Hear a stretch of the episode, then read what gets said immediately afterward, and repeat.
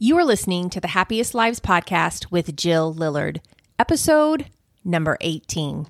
Welcome to the Happiest Lives podcast, where you'll learn to think better, feel better, and become the woman God says you already are. Here's your host, Jill Lillard. Welcome to this five part series, Relationship Foundations. I am passionate about this class as this has been my life's work. I'm excited to help you enjoy your relationships more, not just with others, but with yourself and the Lord. A relationship is an interaction between the parts. So, whether we're talking about cogs in an engine or people in a room, a relationship is the connection between these parts. It's how they work together. I like to think the parts are never independent. As they interact, they are interdependent, forming one unit, individually serving the function of the greater whole. In 1 Corinthians chapter 12, it tells us the body is a unit made up of many parts, and though the parts are many, they form one body. This is how it is in Christ. Romans 12:45 states, just as our bodies have many parts and each part has a special function, so it is with Christ's body. We are many parts of one body and we all belong to each other. As we look at the interaction, let's break down the parts and examine their relationship with a greater whole. So, first, we have to start with you. If you don't have a good relationship with yourself, you will struggle in relationships with others. Your relationship with yourself is made up of parts. Those parts interact to make up the greater whole, which is you. Your relationship with yourself is the interaction of your thoughts, feelings, and actions. You perceive with your senses, your eyes, ears, touch, taste, and your mind takes in information assigning meaning to it. These are your thoughts. Based on what you are thinking, you feel. Your feelings fuel your actions, how you engage with the world. So, knowing what you are thinking is super important. Consciously choosing what you want to believe matters. This will impact how you feel and how you show up. You will then have thoughts about that which will begin the whole cycle again of thinking, feeling, and doing. This is your relationship, not only with the outside world, but with yourself. Your relationship with other people is all your thoughts about them and their thoughts about you. Your thoughts of each other are interacting. We think our relationship is some separate thing outside of us or happening to us based on how the other person behaves. But really, how we internalize their actions and react is our relationship with them. The same is true for your relationship with God. What you believe about God impacts your sense of identity, worth, and having or not having, impacting how you think about others in the situations you find yourself in. God has thoughts and shares them with us in His Word. He also shares His thoughts through the Holy Spirit. Our thoughts invite and welcome His thoughts, or they don't, as He gives us free will to think and feel and do whatever we want. He doesn't force us or make us. We have this agency. We can interact and take on His thoughts, or we can reject them. This does not change who he is and what is true.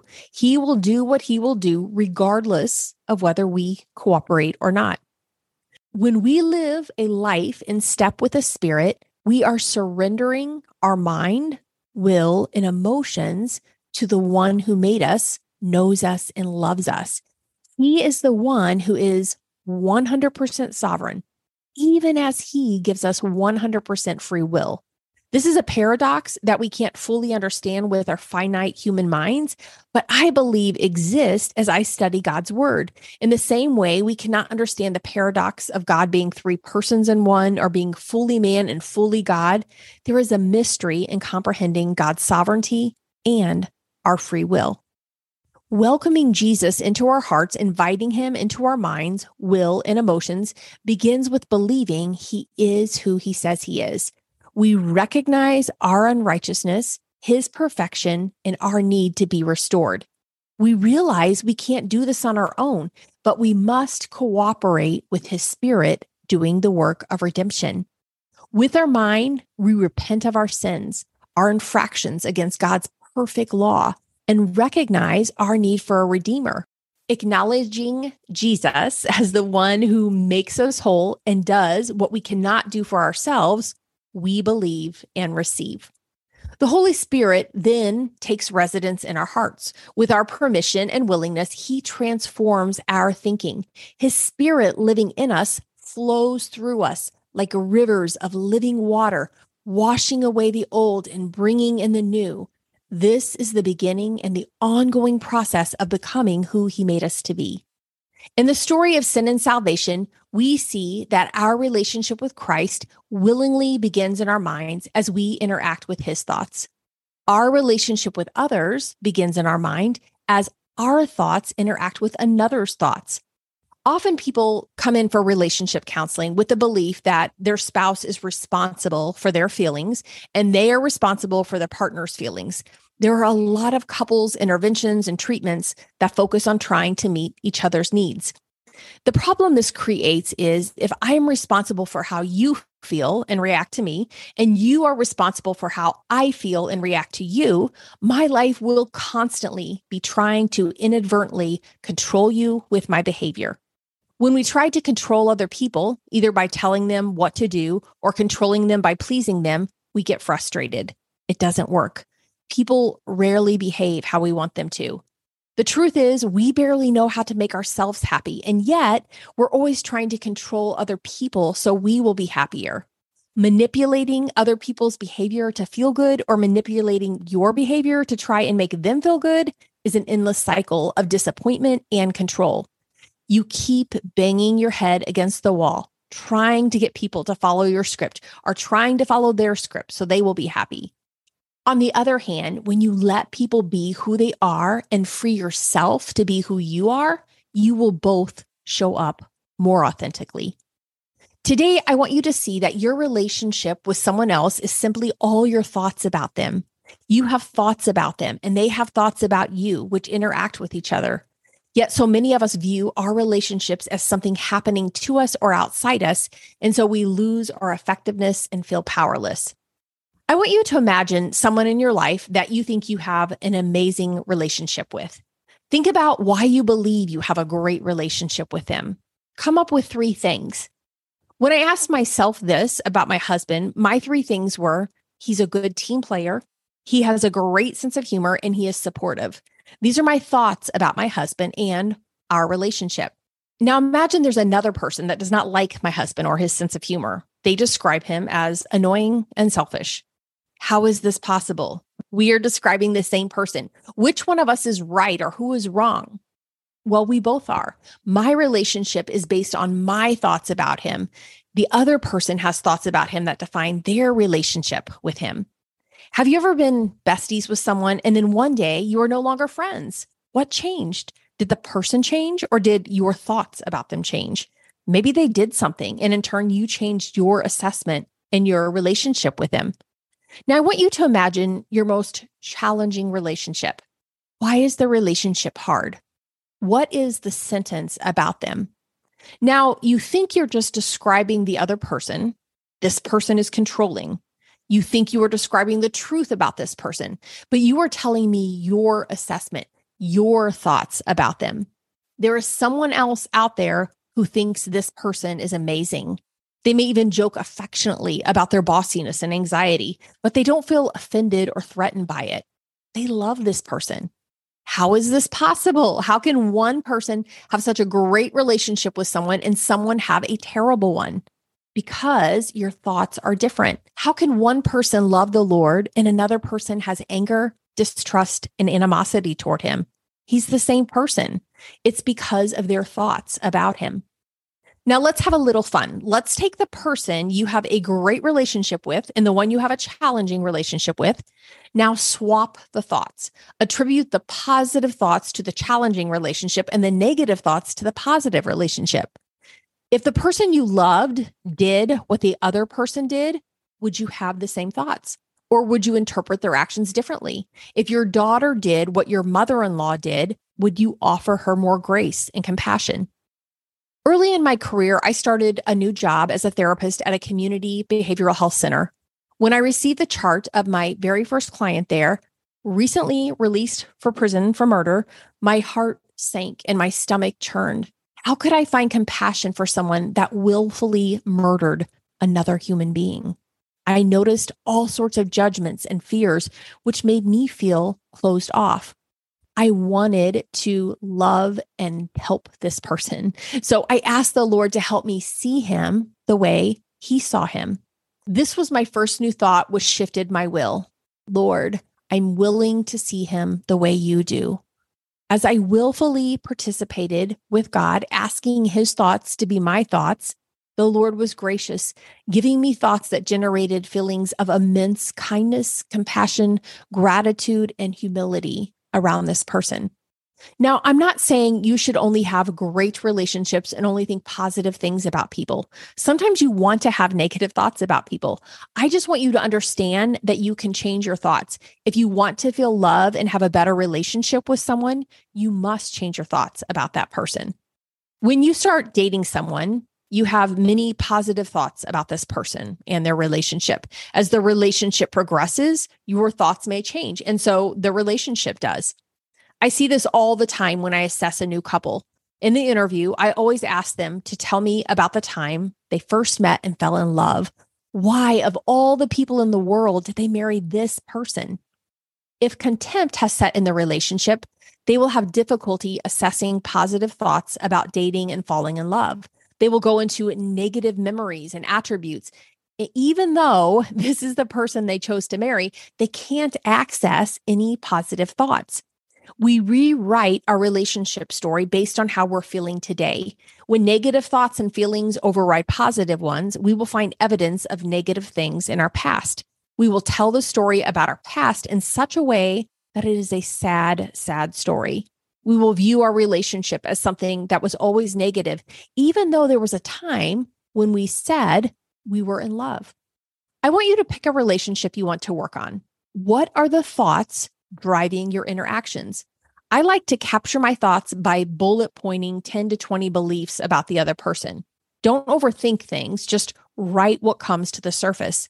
Your list may include a mixture of positive and negative things. These are your thoughts. Consider how each thought makes you feel and how you show up when you feel that way. Do you like who you are being in this relationship? Why not? If not, your thoughts probably aren't serving you. But good news you can change your thoughts about the person and your relationship will improve tremendously. What is the main thought you have for this person? I always tell my husband and kids that I love them and you're my best. This makes me feel loving and open, which helps me turn toward them positively and receive their bids to connect. I then find evidence that they are my best. I find more thoughts that support this thought. I feel more loving. Now, this doesn't mean I love everything my husband and children do or that I don't make requests or set boundaries. It just means I feel more connected, appreciative, and loving than if I were thinking about what I don't appreciate about them. Now, you don't have to change your thoughts if you don't want to. You can keep any thought that you want. But if you want to feel more appreciative and loving and loved, you can start thinking about others in a way that generates these feelings, which feels so much better than being frustrated. The alternative is put your energy into wanting others to change so you can feel better. When we have a manual that we think they should follow, believing we are entitled to certain things, we suffer. We will talk more about that in an upcoming episode in this series, but until then, know that you can stop trying to control or change the other person by taking responsibility for what you are thinking, feeling, and how you are showing up in the relationship. It's easy to justify being a jerk when you think other people are being a jerk. I was rude because they were rude. I shut down and withdrew because they did this thing. I lied because they lied. But you must ask yourself if this is who you want to be. Is this how you want to show up? And do you want to give all your power to the other person, blaming them for your actions? Or do you want to be loving and kind no matter how others act? The easiest way not to somehow mirror or react to what you see someone else doing is to decide ahead of time how you want to think about them. This takes discipline and being very intentional and aware. I also believe filtering our thoughts about the other person through our beliefs about God's goodness, faithfulness, grace, sovereignty, and love can help us renew our minds and find ways to experience more love. Jesus gives us the perfect example of loving despite mistreatment. He was focused on his mission, the reason he was here, and he could look at the people in his circumstance in a way many of us wouldn't. In response to his oppressors, he said, Father, forgive them. They know not what they do. His eyes were focused on his vindicator, even as he became our redeemer. Now, we aren't Jesus and we never will be, but even David, who was imperfect, was said to have a heart like his. I think of David's relationship with King Saul. Though Saul mistreated him and threatened his life, David viewed Saul in such a way that he never took matters into his own hands by harming or disrespecting Saul, although we see he set boundaries, fleeing from Saul when he threatened his life. His thoughts about God shaped David's thoughts about Saul. Despite Saul's flaws in pursuit of David, David respected that Saul held a divine appointment. David believed it was not his place to harm or overthrow God's chosen king. David desired to do what was right in the eyes of God, even in the face of personal danger and injustice. He had a deep trust in God's sovereignty and timing. He believed that if God had anointed him to be the future king, then God would bring it to pass in his way and time. And God proved himself faithful as always. David demonstrated a compassionate and forgiving nature. Even though Saul pursued him with deadly intent, David had opportunities to kill Saul. He chose to show mercy instead. He believed it was better to spare Saul's life and let God deal with him as he saw fit. By sparing Saul's life, David showed great restraint, faith, and obedience to God. His actions serve as an example of righteousness and trust in God's sovereignty, even in the face of adversity. When we keep our eyes on Jesus, he will renew our minds and allow us to partner with his plans and purposes. So, what's going on in your relationship? What is the focus of your mind and energy? Is it serving you? Do you like how you're feeling and showing up? If not, it's possible there's another way to look at things. This is the work we are doing this month in Clarity and Courage. If you want to build better relationships, I will walk you through this process inside my coaching program. Sign up today where I ask you questions so you can apply the knowledge. We also have a worksheet workshop where you can meet with other Christian women doing the same work. And I offer a live coaching call where you can work through a specific relationship struggle. My friends, that's all for today. We have laid the foundation. So come back as there are four more episodes on relationship foundations. Have a beautiful rest of your day, and I can't wait for the next time we're together. If you enjoyed this podcast, I would love to help you take this concept and apply it. Join me in Clarity and Courage, my cost effective coaching program for Christian women. Each month, receive the tools you need to apply the concepts and grow. We will meet on a live coaching call where you can ask me anything. Plus, you get access to the worksheet workshop where you can have conversations with other women just like you. Learn more and sign up at myhappyvault.com backslash clarity and courage.